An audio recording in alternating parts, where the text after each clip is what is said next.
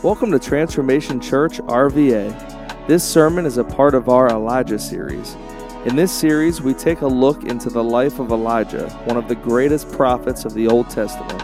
From God miraculously providing for Elijah in the wilderness to the Lord's emphatic display of consuming fire on the mountaintop, we see God use Elijah to exhort the people of Israel to return to Him and abandon false gods. This series challenges us to put our trust in Christ alone and to serve and rely on Him as bold witnesses of His mercy and goodness to our family, friends, neighbors, and to the ends of the earth. Today, I want to talk about which God do you serve? Which God do you serve?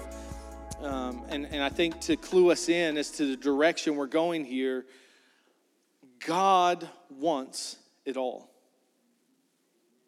God wants it all. It's clear throughout Scripture that God doesn't want to be a portion of your life, but the whole. Uh, a few months ago, we, we talked in a sermon about how you have a bicycle wheel, right? With spokes on it. God doesn't want to be a spoke on the wheel, but the axis on which everything else turns. He wants it all. Uh, we see that in Deuteronomy um, chapter 4, it says that the Lord God is a consuming fire, a jealous God. In Revelations chapter 3, we see where um, John is talking to the churches. And in one church specifically, he says, Hey, I would rather be hot or cold but you being lukewarm makes me want to spew you out of my mouth. So you see, God wants it all. He wants every bit of it. In fact, He encourages you go one way or go the other, but make up your mind. Even the very first commandment was what? That there be no other gods before me. And when asked, when Jesus was asked, What's the greatest commandment? What did he say? Love the Lord your God with all your mind, all your soul, all your strength. He wants it all. And the, what the devil has used, what Satan has used throughout all time, you know, Satan has no new tricks. He uses the same tricks. And the predominant one, even today, today, June 13th, 2021, his predominant tool and his most effective one is to shift our worship and our attention from the one true God to false gods. That is his number one objective. And today, you may already be thinking, you, you may already be thinking, oh, well, you know what? I serve the Lord and Him only. Well, we'll see by the end of this. We'll see. Because uh, first thing you need to understand is that false gods promise what only the true God can provide. False gods promise what only the true God provides. I, I, tell you, a prominent one I see all the time is money. Money can be a God. How many of you know that's true? Money can be a God. And and don't think that you go to the temple of the dollar bill as much as your life looks differently when you worship money.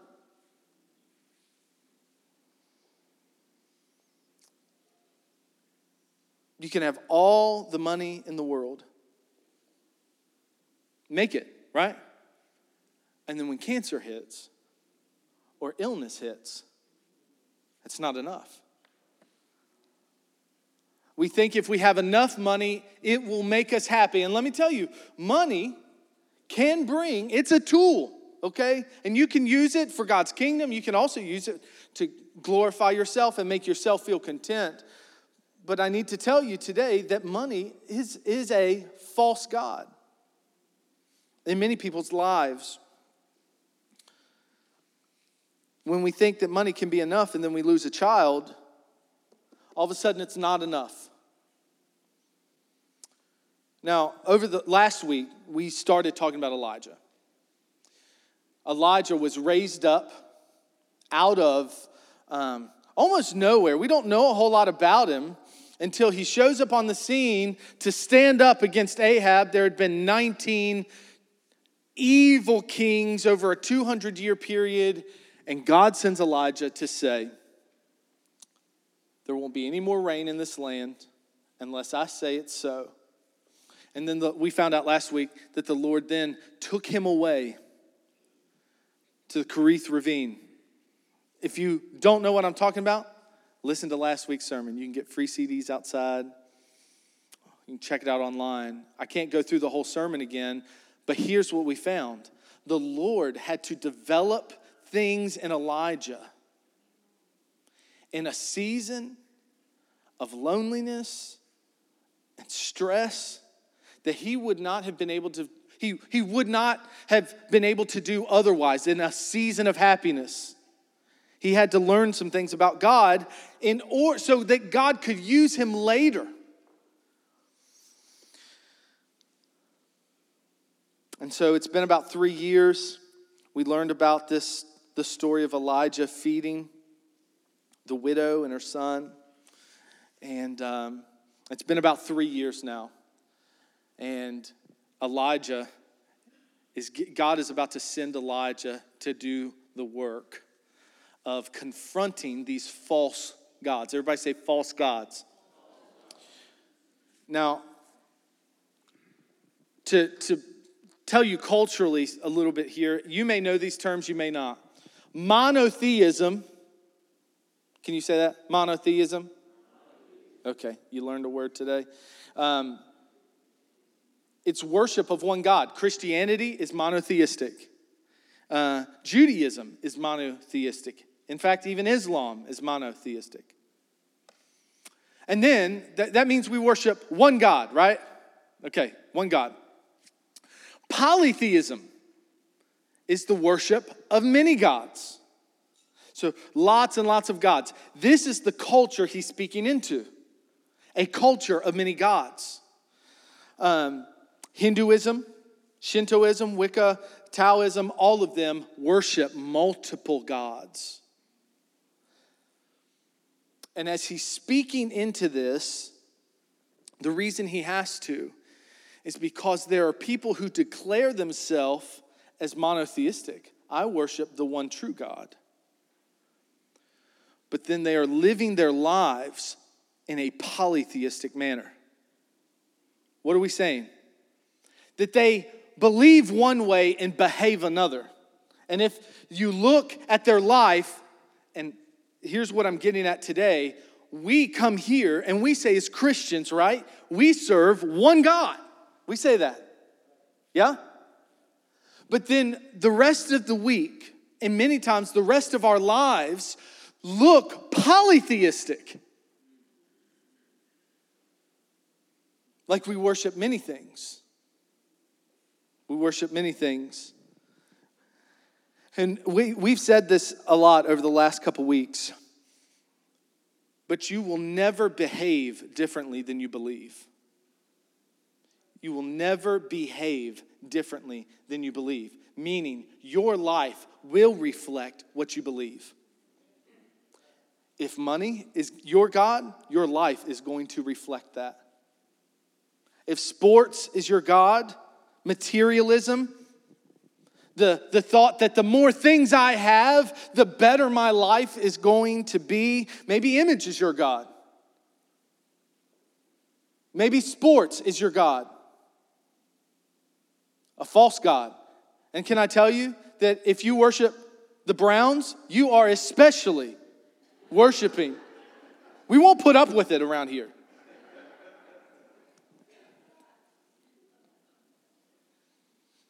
You may worship your own glory and comfort.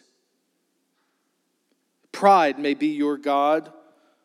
Your career. I've seen friends uh, on many occasions abandon church, church community, God altogether because their career demanded it. And I'm skipping ahead in my sermon, but I feel like I need to say it. There are many things in worshiping these false gods that can be uh, that good can come out of, but let me tell you something. When you place it on a throne, when you place it on a pedestal and it consumes you instead of God consuming you, let me tell you, it will not help you when you get to heaven. It, when you you can't approach the pearly gates with your trophies and awards and your promotions. You cannot. He is looking for people who worship the one true God. Some of you, I, I, I grieve in the thought that you're going to approach heaven with lots of things you've earned here on this earth.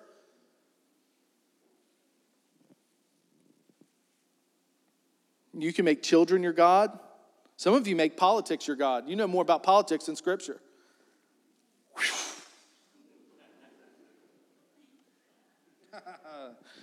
Help me, Jesus.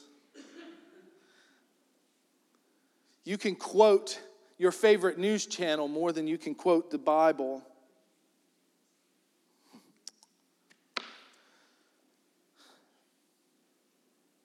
Oh, your God will reveal itself. Yeah. It will. I hope, I hope, and my prayer in praying this morning was that the Lord, through the Holy Spirit, will begin to reveal in you, right in this moment, the gods you're worshiping. And I believe He will. And so, what's your false God? How do you determine it? Where are you spending your time? Give me a picture of your last week and where you spent your time. Let me see your bank account. I'll tell you what it will reveal about me. I love fried chicken. Oh, help me, help me. But you get what I'm saying. Let me see where you spend most of your time. And look, some of you, look, send me your emails if you're like, you know, all these extracurriculars I do, Pastor, you know, I'm just out there being a missionary for the gospel. No, you're not. No, you're not. You're out there living for yourself. Now, I'm not saying that's foolproof. I know there's some of you that that could be the case, but let me tell you today, I believe the Lord is going to reveal in you some false gods. So let's read the text together because this is a very interesting passage of Scripture, and we're going to start in 1 Kings chapter 18. We're going to read the whole thing read the story, and then we'll kind of just look at a couple things here. We're going to start in verse 19.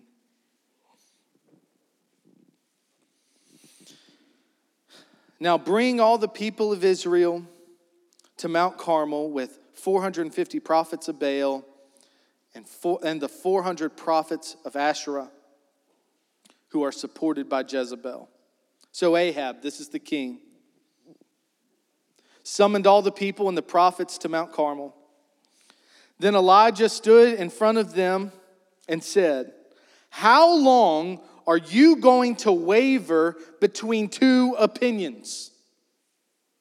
If the Lord is God, follow him. But if Baal is God, then follow him. But the people were completely silent. Then Elijah said to them, I am the only prophet of the Lord who is left but Baal has 450 prophets. Now bring two bulls. The prophets of Baal may choose whichever one they wish and cut it into pieces, lay it on the wood of their altar, and without setting fire, but without setting fire to it. I will prepare the other bull and lay it on the wood on the altar, but not set fire to it. Then, look, verse 24 call on the name of your God, and I will call on the name of the Lord. The God who answers by setting fire to the wood is the true God, and all the people agreed. Then Elijah said to the prophets of Baal, You go first, for there are many of you. Choose one of the bulls, prepare it, call on the name of your God, but do not set fire to the wood. Verse 26. So they prepared one of the bulls, placed it on the altar, and then they called on the name of Baal all morning shouting, O Baal, answer us. But there was no reply of any kind. Then they danced wildly around the altar that they had made. About noontime, Elijah began mocking them. You'll have to shout louder, he scoffed. For surely he is a God. Perhaps he is deep in thought, or he is relieving himself, or maybe he is away on a trip, or he is asleep and needs to be awakened. So they shouted louder. And following their normal customs, they cut themselves with knives and swords until the blood gushed out. They raved all afternoon until the time of the evening, but still there was no reply, no voice, no answer. Keep reading with me. Verse 30. Then Elijah called to the people, Come over here. They all crowded around him as he prepared the altar of the Lord uh, that had been torn down.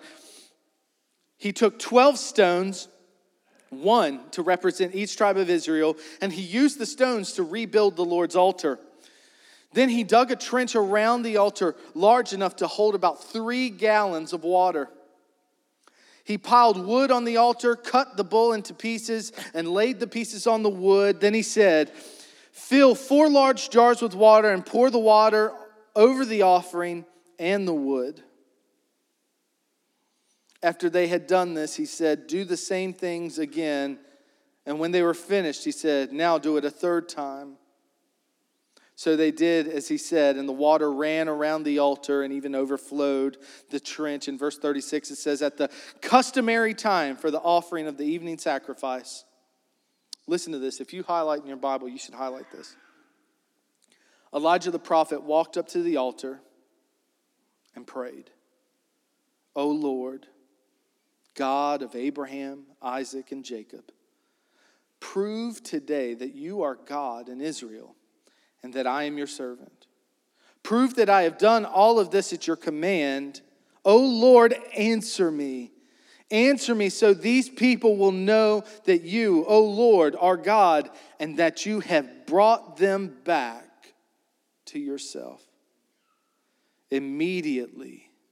Everybody say immediately the fire of the Lord flashed down from heaven, burned up the young bull, the wood, the stones, and the dust. It even licked up all the water in the ditch. And then the people saw it. They fell on their faces and cried out, The Lord is God. The Lord is God. Elijah came out of three years of kind of hiding away. They find him here in verse 19. Well, actually, in 17 and 18, um, I don't want you to miss this. So, in verse 17, right before 19, Ahab's been looking for Elijah, right? God took Elijah away. He's been gone for three years. They find Elijah. And this is, this is what the Bible says in 17. Um, so it is you. Is it you, Israel's troublemaker? Ahab asked when he saw him. And, and look, Elijah pulls no punches here. He says, I have made no trouble for Israel. You and your family are the troublemakers. For you have refused to obey the commands of the Lord and have worshiped the images of Baal instead. So he calls the king out right here, and what we're seeing in scripture is a showdown. How many of you love the climax of the movie when it's about to go down? Anybody? I'm ready, okay? I love Western movies. I'm a John Wayne fan. My wife hates it. She won't watch them with me, and I don't get it. Any other John Wayne fans? I want to start a club. Okay, all right. We'll get together.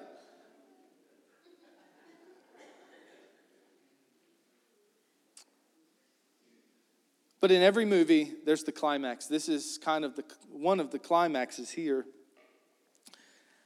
And Elijah shows up to this showdown and he pre- presents this prophetic message to them. And I believe if Elijah were in our midst today, he would have the same message for us. And it is this Hear me. You leave here with anything today, leave here with this it's time to quit wavering. It's, hey, look up here, pay attention.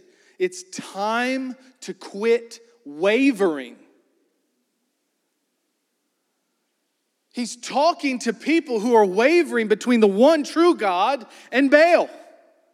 And he says it right here in the text. He says, um, How long will you waver between two opinions? If you're going to follow God, follow God. But if Baal is actually God, follow him.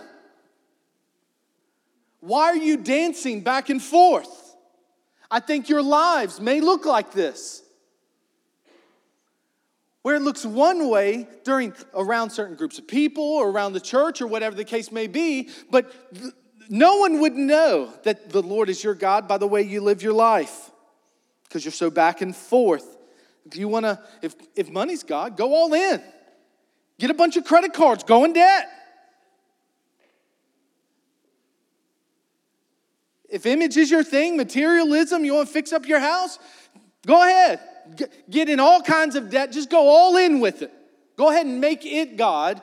But Revelations would say it, and we would see it here in the text that God demands of his people to be all in or all out.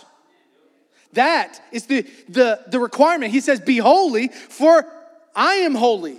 The standard is clear. Be all in or be all out. But if God is the Lord of your life, I'm here to encourage you. Go all in. Lean in. Make him Lord of everything. You have all these activities going on? Great, perfect. Make it your mission field. If you, if you go about the same things you've always done if at your work or at the sports field or wherever you go, and, and you bring up God this week and they're shocked, God may not be the king.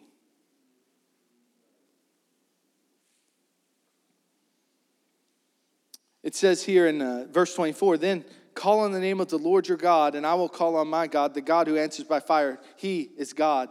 Um, so the way this kind of phrases out, there's a couple altars here. Okay, a couple altars. Um, Baal's folks take and actually they take up one side and then they have this side and they're going to make a sacrifice. And so they take the bull, they prepared it, they called on the name of the Lord. Um, uh, the first guys went for Baal, okay? Baal went first. And the Bible says that um, when they, call, they called all morning long, all morning long, O Baal, answer us. But there was no response, no one answered. So they started dancing.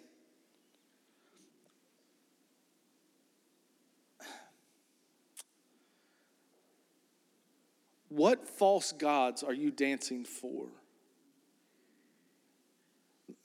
Now, some of you are terrible dancers. I've seen you, I've seen some of you. You can't even clap on time.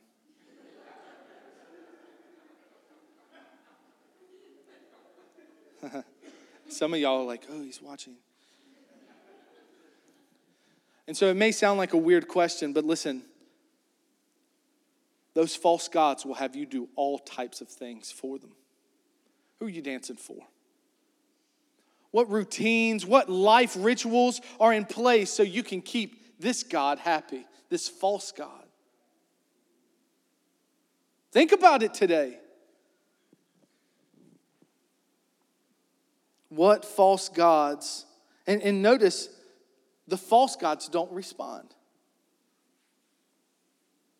I've seen it time and time again, even in my own life,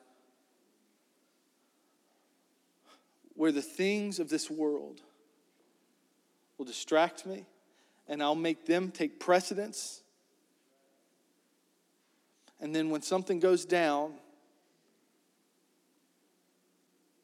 no response. My friends' circles have changed because of that as well. So I feel like me and Elijah would get along because of this next section here. So they do this all morning. They start dancing.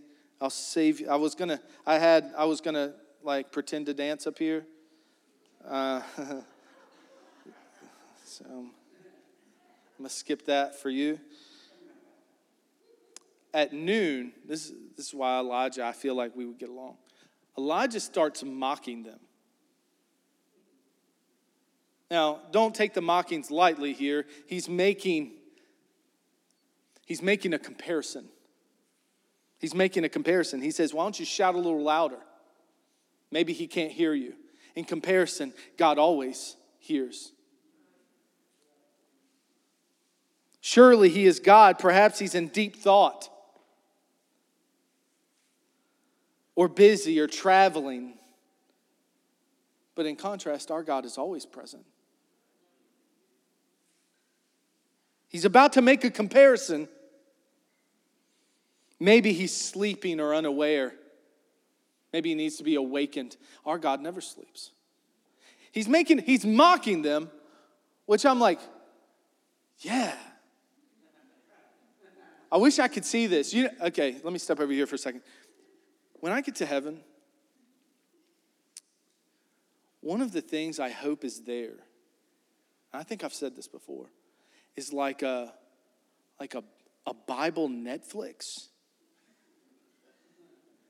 where I can scroll through the Bible in video form and like watch replays. Oh, you've never thought that? I hope it's true. Because I would like to see this scene where he's mocking them.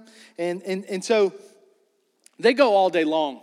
No response, nothing happening. They're worshiping their false gods. The false God has got them locked in. They're doing everything the false God wants them to do. And then Elijah steps up. He builds this altar back. We see that in the text. And it's weird. I, thought about this last week as I, I was kind of fine tuning the message. They pour a lot of water on this altar. And they're in a three year drought. Think about this. Elijah has built this altar, and he's asking them to take the thing that is probably most precious, the most desired thing, and saying, Dump it out, soak this thing Soak the altar, soak the, the sacrifice, soak it all. Fill this trench. The trench was almost overflowing with this precious commodity. God will consume even the most precious things to get our attention.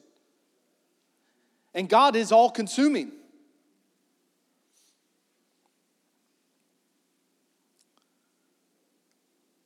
And then I and then this prayer has really stuck with me nonstop. He prays this prayer. Listen.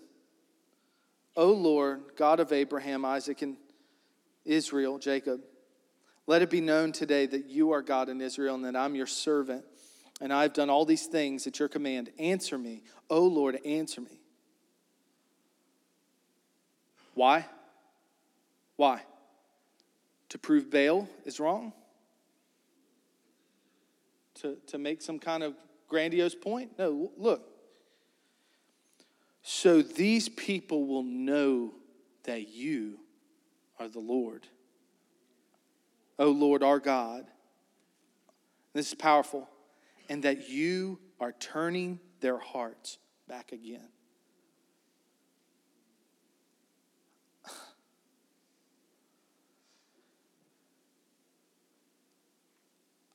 I sincerely believe that God can turn any heart. and probably the most grace and love and compassion I've ever received has been from the Lord because of all the times that I've turned away and made other things God, made my contentment God, made my family God, made my marriage God, whatever the case may have been. And He is always turning my heart back to Him. He's so gracious in that. I truly believe today that, that some of you in this room are going to turn away from the false gods in your life. He is he is beckoning you back to him to make to have you make him your everything.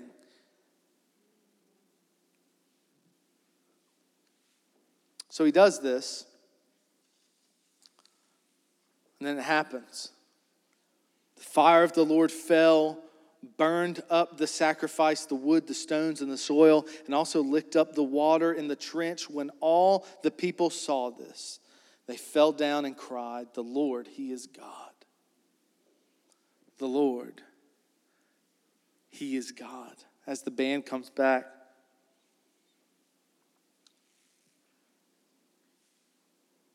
I have some concerns. And it has truly been the cry of my heart, even the last couple weeks Lord, what God does my life say that I'm worshiping?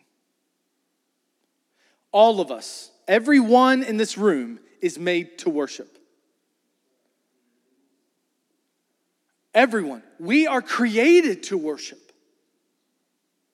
It's in our DNA. We will worship something. I may worship myself, but I'm going to worship. You will worship, and you are currently worshiping something, and your life tells the story of what that is. In my heart is that my prayer is that you would see the things that are not of God and allow Him to turn back your heart. And what we see here in the story is that when you call on the name of the Lord, he responds.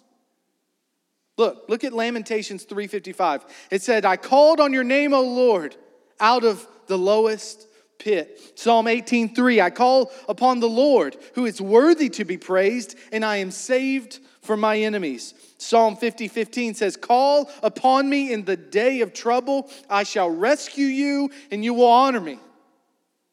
Psalm 105, 1 says, Oh, give thanks to the Lord. Call upon his name. Make, his, make known his deeds among the nations. Psalm 116, verse 2 Because he's inclined his ear to me, therefore I will call upon him as long as I live. And then Romans 10 13. Y'all know this one. Whoever calls upon the name of the Lord shall be saved. How is this possible? How is this possible? I found this verse that I want to leave you with today Isaiah 65 1.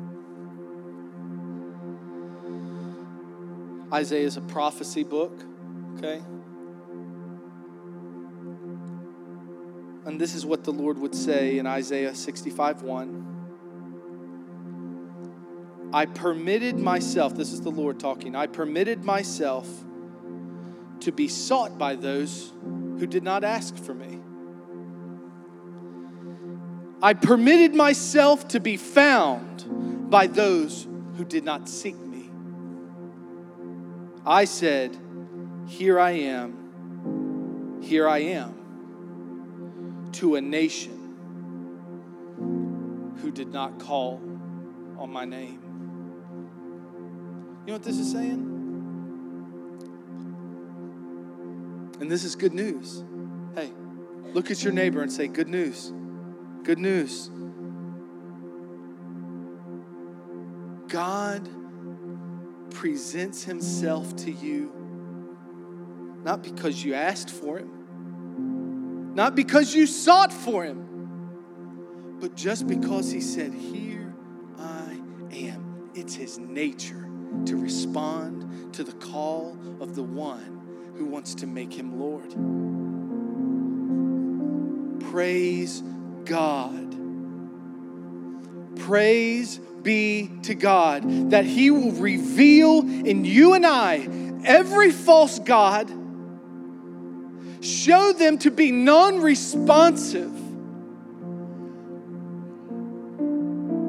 And then, without a show and dance, just a simple prayer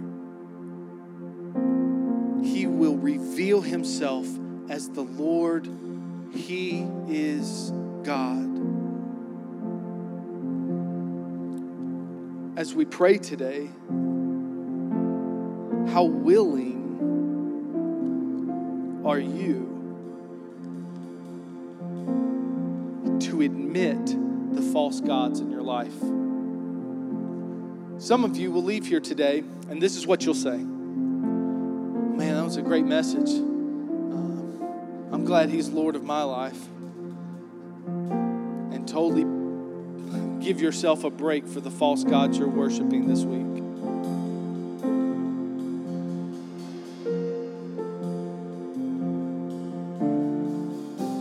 Don't do that.